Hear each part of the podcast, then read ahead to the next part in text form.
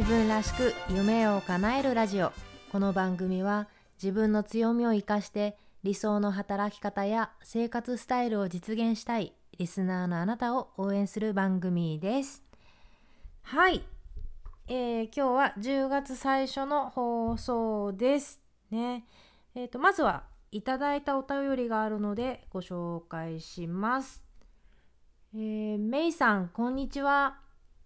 えー、あこのメールはねえっ、とあやこさんという方から頂いています、えー、メイさんこんにちは。メルマが楽しみに読ませていただいてます。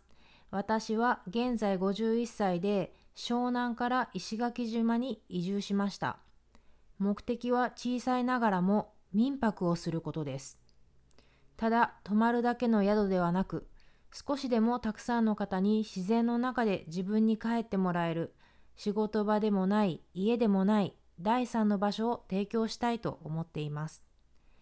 私が薬膳で長い間患っていた病気が良くなったことから島の野菜やハーブを利用した薬膳教室を提供したり観光だけでない学びと気づきのある場所を作りたいと思ってやってきました。これまでやりたいことは特別な人だけができているのだと特別な人だけができているのだと思って生きてきましたがいろいろな本に触れて今やらなければ絶対に後悔すると思って行動に移しました。しかし初めての起業ですし主人は間もなく定年で9歳になる息子もいます。一から建設するため費用も高額です。正直不安がないわけではありませんが何とか叶えたいと思っています。そのために何かや何からやればいいのか正直立ち止まってしまっている今日この頃です。現状は予算内で設計中です。これからもよろしくお願いします。ということで、えー、あやこさんメッセージありがとうございました。ね、すごいですよね。自分で民泊をする。この方、湘南から石垣島に移住したということで、海がね、すごい好きな方なんでしょうね。うん。でなんかすごいこうやっぱり本当に好きなことをねにやって向かってるってなんかこうメールからもこうなんか意気込みみたいなのが伝わってきてねなんか読んでてすごくこう楽しい気分になりましたよね。なんかこれを読んでね私が思ったのはあこの民泊が開いたら是非私も行ってみようって思ったんですよね。私石垣島行ったことないのでねなんかこういう風な機会があったら一回行ってみたいな とかって思って。うん。えっと確かねあのリンクを送ってくださってるので、えー、私のウェブサイトの今日の番組のショーノートのとこに、えー、あやこさんの、えー、この民泊のね、えー、リンクを貼っておきたいと思うので是非、えー、見てください。ね、メッセージありがとうございます。ぜひね、あの夢を実現させてください、えー、家族で遊びに行きたいと思います。はい。さて、えー、10月になりました。ね、今年もあと3ヶ月。ね、本当にね、毎回言ってるけど、今年はなんだかね、イレギュラーな1年ですよね。まあ、毎年毎年みんな違うんだけど、特にね、本当に世の中の人が経験したことのないような大きな変化にみんな直面してね本当にねあのまあそのフィジカルにもねあのすごいこういろいろこう不便を強いられることも多かったと思うんですよね家にずっといないといけない。と同時にやっぱりメンタルの部分とかねスピリチュアルの部分でもやっぱり乗り込め乗り越えないといけない壁をねねたくさん、ね、経験してきた私たちですけどねそんな2020年もあと3ヶ月になりましたね。でまあちょっとね、えー、これまでのことを振り返りつつね、えー、これからの3ヶ月をねほんといい今年1年ねなんだかんだねコロナとかあったけどいい1年だったねって言って締めくくれるようなね、えー、そんな1年にするために、えこれからの3ヶ月ねどうやって過ごしていくかっていうのを是非ねちょっと時間を設けて、えー、まあ、できればねその自分のお気に入りのジャーナルだったりをと向かい合いながらね、えー、そういう時間を持たれてみるのはいかがでしょうか。うん、それでね私もここ1週間ちょっとなんか悶々としててうーんってなんかある意味すごいなんだろう私の場合まだ家でお仕事をしてて、まあ、おそらく少なくても今年いっぱいはずっと家にいる生活なんですけどうんまあある意味すごい恵まれてるんだけどなんかうーんとなってたんですよねでまあこのうーんの原因は何かなっていろいろ考えたらやっぱりね私はね旅行が好きなんですよ。で振り返ると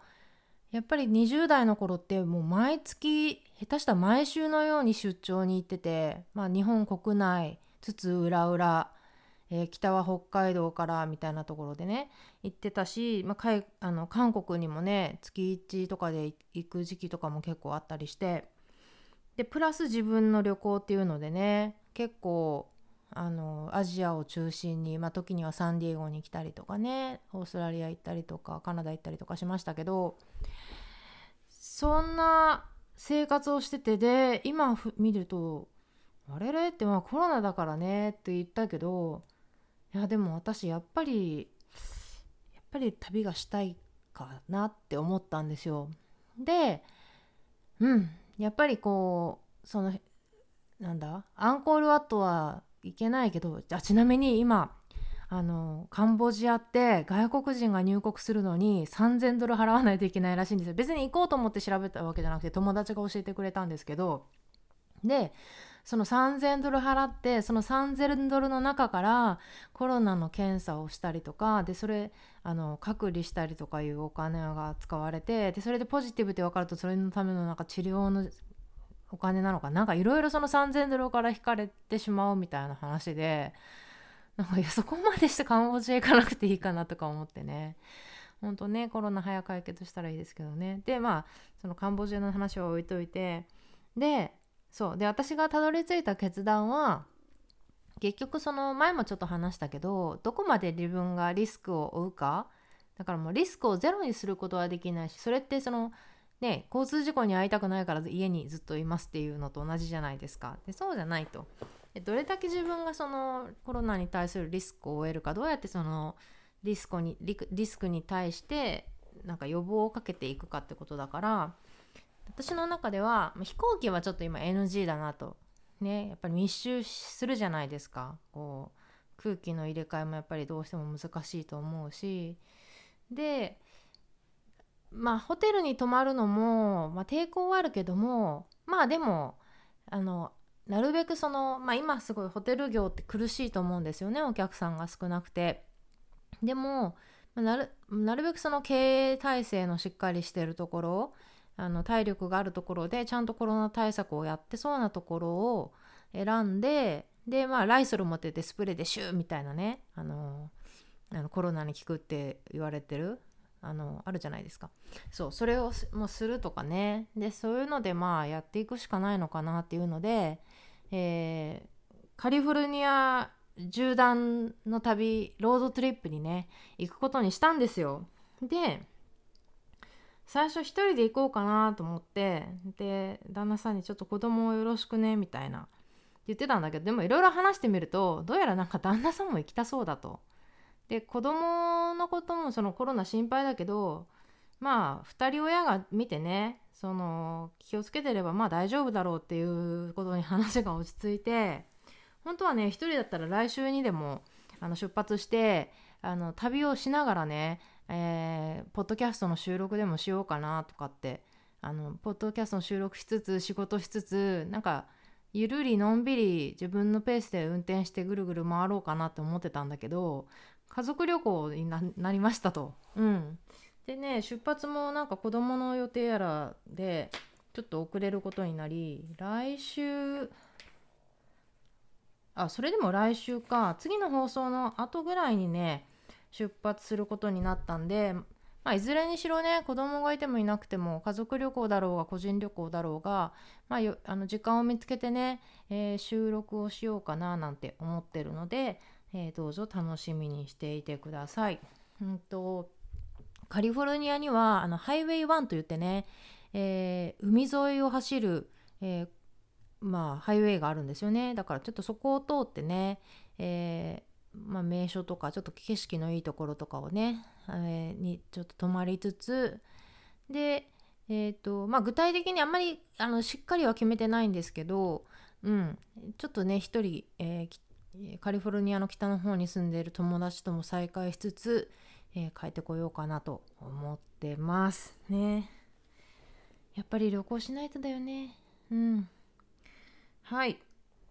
それとね、そう、それからどうなったっていう話をいくつかしようと思ってて、まずはね、これコンポスト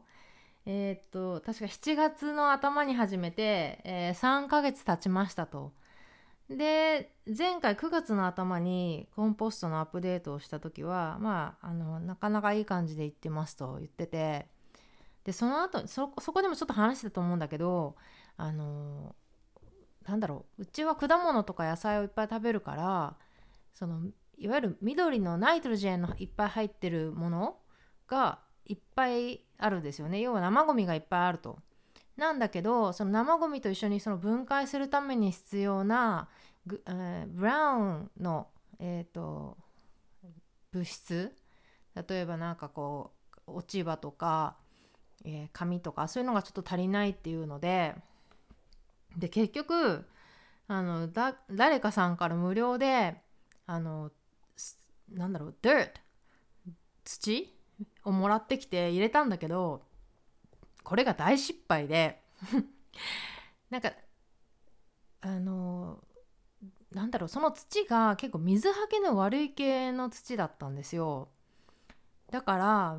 あのなんか中でこうなんかドロドロしちゃってすごい水はけの悪いなんかコンポストになっちゃってどうしようってなんかなんかだんだんこう異臭とかも放つようになってきちゃってこれはまずいってなって。であのそのプロフェッショナルに連絡したんですよ。そのオンラインでえっとそのコンポストのやり方を無料で教えてくれてる、えっと、このこの地域のこの地域にあるなんだろう、N、NPO みたいなのがあるんですねその自然環境を守る的なそこのマネージャーさんの連絡先をしてたんでメールしていやなんかあなたのビデオ見てコンポスト始めて2ヶ月ちょいなんだけどあのあの dirt をね泥あの泥泥泥水？泥水じゃないや。土を入れてしまったらちょっと大変なことになってしまったけどどうしたらいいだろうって言ったらあーとあの泥は入れないあの土は入れない方がいいねって言ってまあとにかくあのその水が溜まっちゃうってことだったら、えーと、定期的にあの中をかき混ぜてその水がこう溜まりすぎないようにしないといけないよねって言ってでまあとにかくこれからはあの土は入れないでくださいと。うん、でえっとまあ必要だと感じるならあのもっとねそのブラウンの、ね、葉っぱとかで葉っぱもその近所の人にね声をかけてみて、えー、もらってみるとか、えーとまあ、最悪の場合はねなんかなんて言うんだろう。日本語で何て言うのかな。なんかか干し草みたいなの？なんか多分そのなんだろう。牛とか馬にやるようなやつですよね。あれをかあのたいあの安く大量に買うことができるらしいのでまあそういう方法もあるけどねみたいなことをおっしゃってて。そっか。って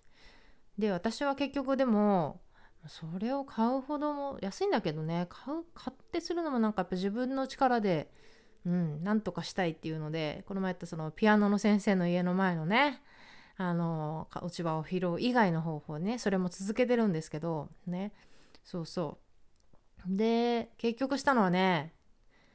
あの段ボール箱もシュレッダーにかける。ね。今まで段ボール箱はね分厚いしと思ってたんだけど段ボール箱だってブラウンじゃないかっていうのであのそうなんですよ。で幸いその私が中古で買ったあのシュレダーが強くってなんかもともとコスココスコストコで買ったらしいんですよもともとのオーナーが。だから結構力強くってよくってだからあの段ボールもいけるんですね。だからもう段ボールをちょっとこうひっぺがしてちっちゃくしてジャーってシュレッダーにかけて混ぜてっていうのをねやってなんとか、ま、あの元の状態に近くはなったんですよ。ふーみたいななんかそのなんかこの1ヶ月はねなんか全身っていうよりちょっと交代みたいな感じだったんですけど何度かねなんか異臭騒ぎも終わり、うん、またね普通のあのコンポストの状態があの保てるようになってきています。うん、いやはやそうコンポストなかなか大変ですね。ほんと上手にやらないとね前も言ったけど虫とか湧いちゃうでしょなんかそういうのはやっぱ避けたいからね頑張っておりますよ。うん。そしてあともう一つはね庭これ私がやってるのはなんか庭いじりなのかガーデニングなのかちょっとよくわかんないんですけどえっ、ー、とちょうど1ヶ月前にこれも少しちょっとお話したと思うんですけどイチジクの木を切ったものを無料で分けてくれるおばおばあちゃんがいたんですよね。これもあのオンラインで知ってで取りに行ってでそれから1ヶ月経ちましたと。でその切ったイチジクの木を水につけておいて23日に1回水を変えるんですよね。で2ヶ月ぐらいすると根っこが生えてきて土に植えれますよっていう話だったんですよ。で1ヶ月経って実際ね根っこほんとちょこっとでも根っこって言えないようななんか白いなんかつぶつぶみたいのが出てきてるんですけどなんとあのちっちゃいイチジクみたいななんか実がねボツボツついてきてて緑のがあと葉っぱも少しちっちゃいのが2 3センチぐらい出てきててでもともとついてた大きい葉っぱは枯れて茶色になっちゃってそのままついてたり落ちてたりとかってするから最初これ枯れちゃって大丈夫かなって思ったけど、まあ、それが自然らしくって。うん。なんでねこの調子でいくとあと1ヶ月ぐらいすれば無事また土に植えてねあの結構イチジクはそんな感じで育てるのが簡単らしいんですよね。なんで来年の夏には庭で採れたイチジクが食べれるかもしれないっていうね。あの皆さんイチジクの葉っぱって気にしたことあります？結構こっちではイチジクの木ってあの観賞用としても売られてて結構葉っぱ大きくてあのかっこいいんですよね。だからなんかヨガのスタジオとかにも置いてありそうなイメージ。うん。でそうそう。結構ね値段もいい値段で売られてるんですけどね。うまくいけばそんな素敵なイチジクの木が、えー、何本か我が家にもねできるっていうのでね。それとねあのいちじくの実はねその食べたことあるしよく知ってたけどいちじくの葉っぱってねなんか見た目もだけどなんとね匂いもあってその匂いがねあの柏餅あるじゃないですか。柏餅の柏の葉っぱなんですかね。あれ柏の葉っぱでしたよね。柏餅についてる。あれの匂いがするんですよ。すごいいい香りで。それも気に入っててね。個人的には本当イチジクの木を私は楽しみに待ってるんですけどね。うん。是非ねえー、機会のある方は是非一緒にやりませんかって思ってるんですけどね。うん。なんかそのイチジクの枝をもらってきた時に念のためにそのほら時には出なかったりするかもしれないからあの1本じゃなくて複数本持って行ってくださいねって言われてたから56本持ってきてたんですね。したら見る限りほぼ全部うまく育ってるっぽいからこれもしかしたらなんかお友達とかに鑑賞用にプレゼントとかにもできるんじゃないかなとかって思ってきて。で実際なんだろうその Facebook のマーケットプレイスとかそういうセカンドハンドを売っているオンラインのアプリとかってを見ると結構植物とか売ってる人って多くっていい値段で。でこれって本当に元手が少なくてできるビジネスだからなんか何をやっていいか分かんない人とかで結構そういうのが得意な人とかは結構いいんじゃないかなとかって思ってね。私は結構うん思ったんですけどどうですかね。うん。そうそれがねあのいちじくの話であと前言いましたっけ？うちあとあのプルメリアっていうお花あのもともとハワイ原産のねえー、木ですけどあの南国チックなねうちのうちの分はピンクの花が咲くんですけどそれもねうちはあの見事に咲いてくれててうん嬉しくなりますね。やっぱりお花が庭にあるといいですよね。そうそう。あとはそうだ。あと今ねあのうちの庭にはえーと、ガジーボがあるんですね。ガジーボって日本語で何て言ったらいいのかな。なんか東屋みたいなもの？要はこうなんなんて言うんでしょうね日本語で。東屋なんでしょうね。こう外にあって庭には庭にあってこう屋根がついててそこでこうそ休んだりとかなんかしたりできるようなとこ、うん、それがあるんだけどあの芝生のスプリンクラーであのちょっと木が傷んじゃってたんですよ。その東屋のを支えてるね。だから今それをねあの修理してもらってて。でそこの東屋に入れるあのアウトドア用のあのソファーをずっと探しててずっとずっと探してたんだけどなんか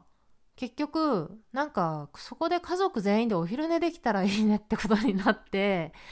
なんかソファーっていうよりはデイベッドみたいなもの？うん大きい。だけどこうそのデイベッドをこう45個に分けたらこう応接的なあのソファー的なものにもなるみたいなのを買う買って今あの届くのを待ってるとこなんですけどね。なんでこれも旅行に行く前には、えー、このガジボの修理も完成して、えー、家具というかあの、うん、デイベッドもね入れられるんじゃないかなと思います。そうなるとね本当外でのエンターテインメントがまた楽しめるし自分時間もね楽しめるので、えー、結構楽しみにしてるんですけどね。うん。それが庭いじり関係ですね。うん。あとねあとはその庭に続いて今度はね今リビングルームのアップデートを結構してなんかちょっとあの大人買いをしましてねあのクレートババレルっていうお店があるんですけど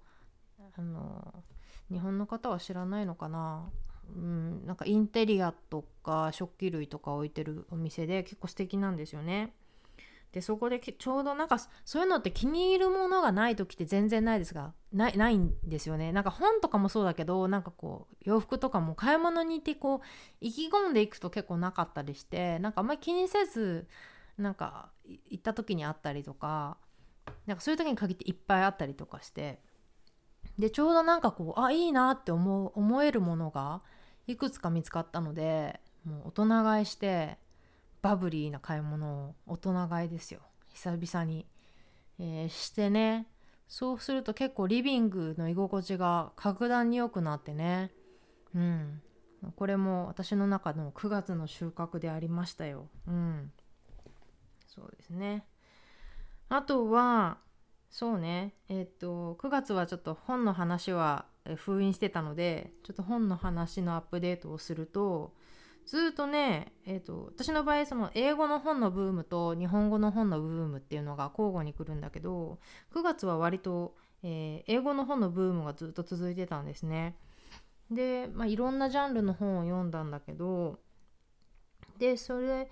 そっからねなんかずっと読みたかったんだけどなんかこう手をつけず手をつけられずにいたジャンルがあってなんか今それをね当たってるんですけど1個はねあの脱北者の話。あの北朝鮮の、えっと、英語で言うとノースコリアンディフェクターってあの脱北者逃げた人のことをディフェクターって言うんですけどでその女性たちの実話の話が結構いろんな人が本にしてくれてるのでそれを読んだんですけど、まあ、どれもやっぱりすごいけどね。私の中では最初に読んだ日本語で言うとね「7つの名前を持つ少女」っていうタイトルの本があって英語は The, The Girl with Seven Names ですね。この人の話は本当にすごくってあのそのどうすごいかっていうとなんかこうなんだろう起点が効くというかね私から言うと脱北者のエリートみたいな感じ？いや本当に。すごいの。なんか普通脱北者ってもちろんその北朝鮮から中国に抜けてそこから東南アジアとかモンゴルとかそっちの方の国境を越えてでそこで難民申請みたいなのをしてあの韓国に、えー、連れてってもらうって感じらしいんですよね。なんだけどこの人の場合中国に抜けてまあそこで中国語を完璧にしてあのなんだろう朝鮮族？中国人の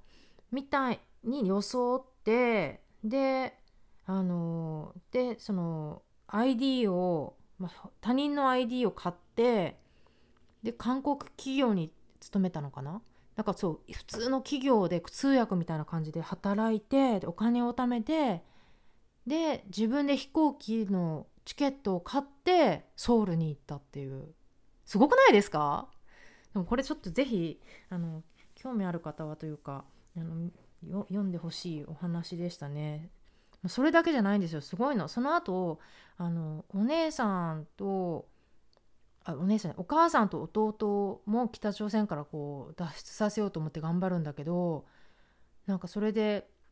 で彼彼彼女彼らの場合はあの ID がないもんだからそのソウルにフライトで入ることはできなかったから東南アジアラオスの方に行ってその申請をしようとするんだけど途中でそのラオスの警察に捕まっちゃってどこに行っちゃったか分かんなくなっちゃってでだから彼女はラオスに2人を探しに行くとかね。本当の話ですかこれみたいな。そんな話でしたね。うん。それをまだ引き続きいろんな人の話を読んでますね。うん。あともう一つはねえっ、と毒親の話。うん。をよなんかその読んでますね。なんかその人の話っていうよりもなんかあの心理学者が書いているものなんかその毒親の思想みたいなものとかうん。なんだろう。やっぱり親って子供に対してこう絶対的な権力があるじゃないですか。でやっぱりその家庭にいる以上やっぱり外から見えないこうものってありますよね。やっぱり親が家で子供に対してどうしてるかっていうのはよっぽどそのなんかそのなんだろう体罰があるとかよっぽど狂ってるレベルじゃない限りやっぱり外からなかなか見えないだからその親が子に対して絶対的にある権力を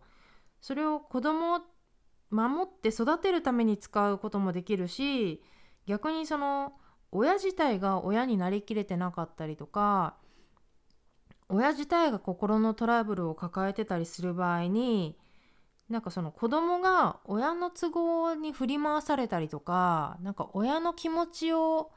なんだろう慰めるために使われたりっていうケースも結構あるんだなっていうのが分かってでこれ本当大なり小なりだと思うんですよねやっぱりその親も人間だから完璧な親っていないと思うしでもやっぱりその程度の差はあれどまあみんないろんな体験をしてきていると。うん、でなんかそういうのが、まあ、実際じゃあどういう影響があって、まあ、どういうふうにその現れるのかみたいなこととかやっぱりその親ってやっぱり何歳になってもなんだろうお化けのようにというかなんかこう呪ってくるんですよね。自分がどんなに大人になってもなんかこう頭の中で親の声がうるさいみたいなねなんかそういった意味ではやっぱりなんだろう自分が幸せに生きるためにもなんかそこをクリアにすることって大事だと思うしそのクリアにするっていうのはなんかこう正しく理解してまあどう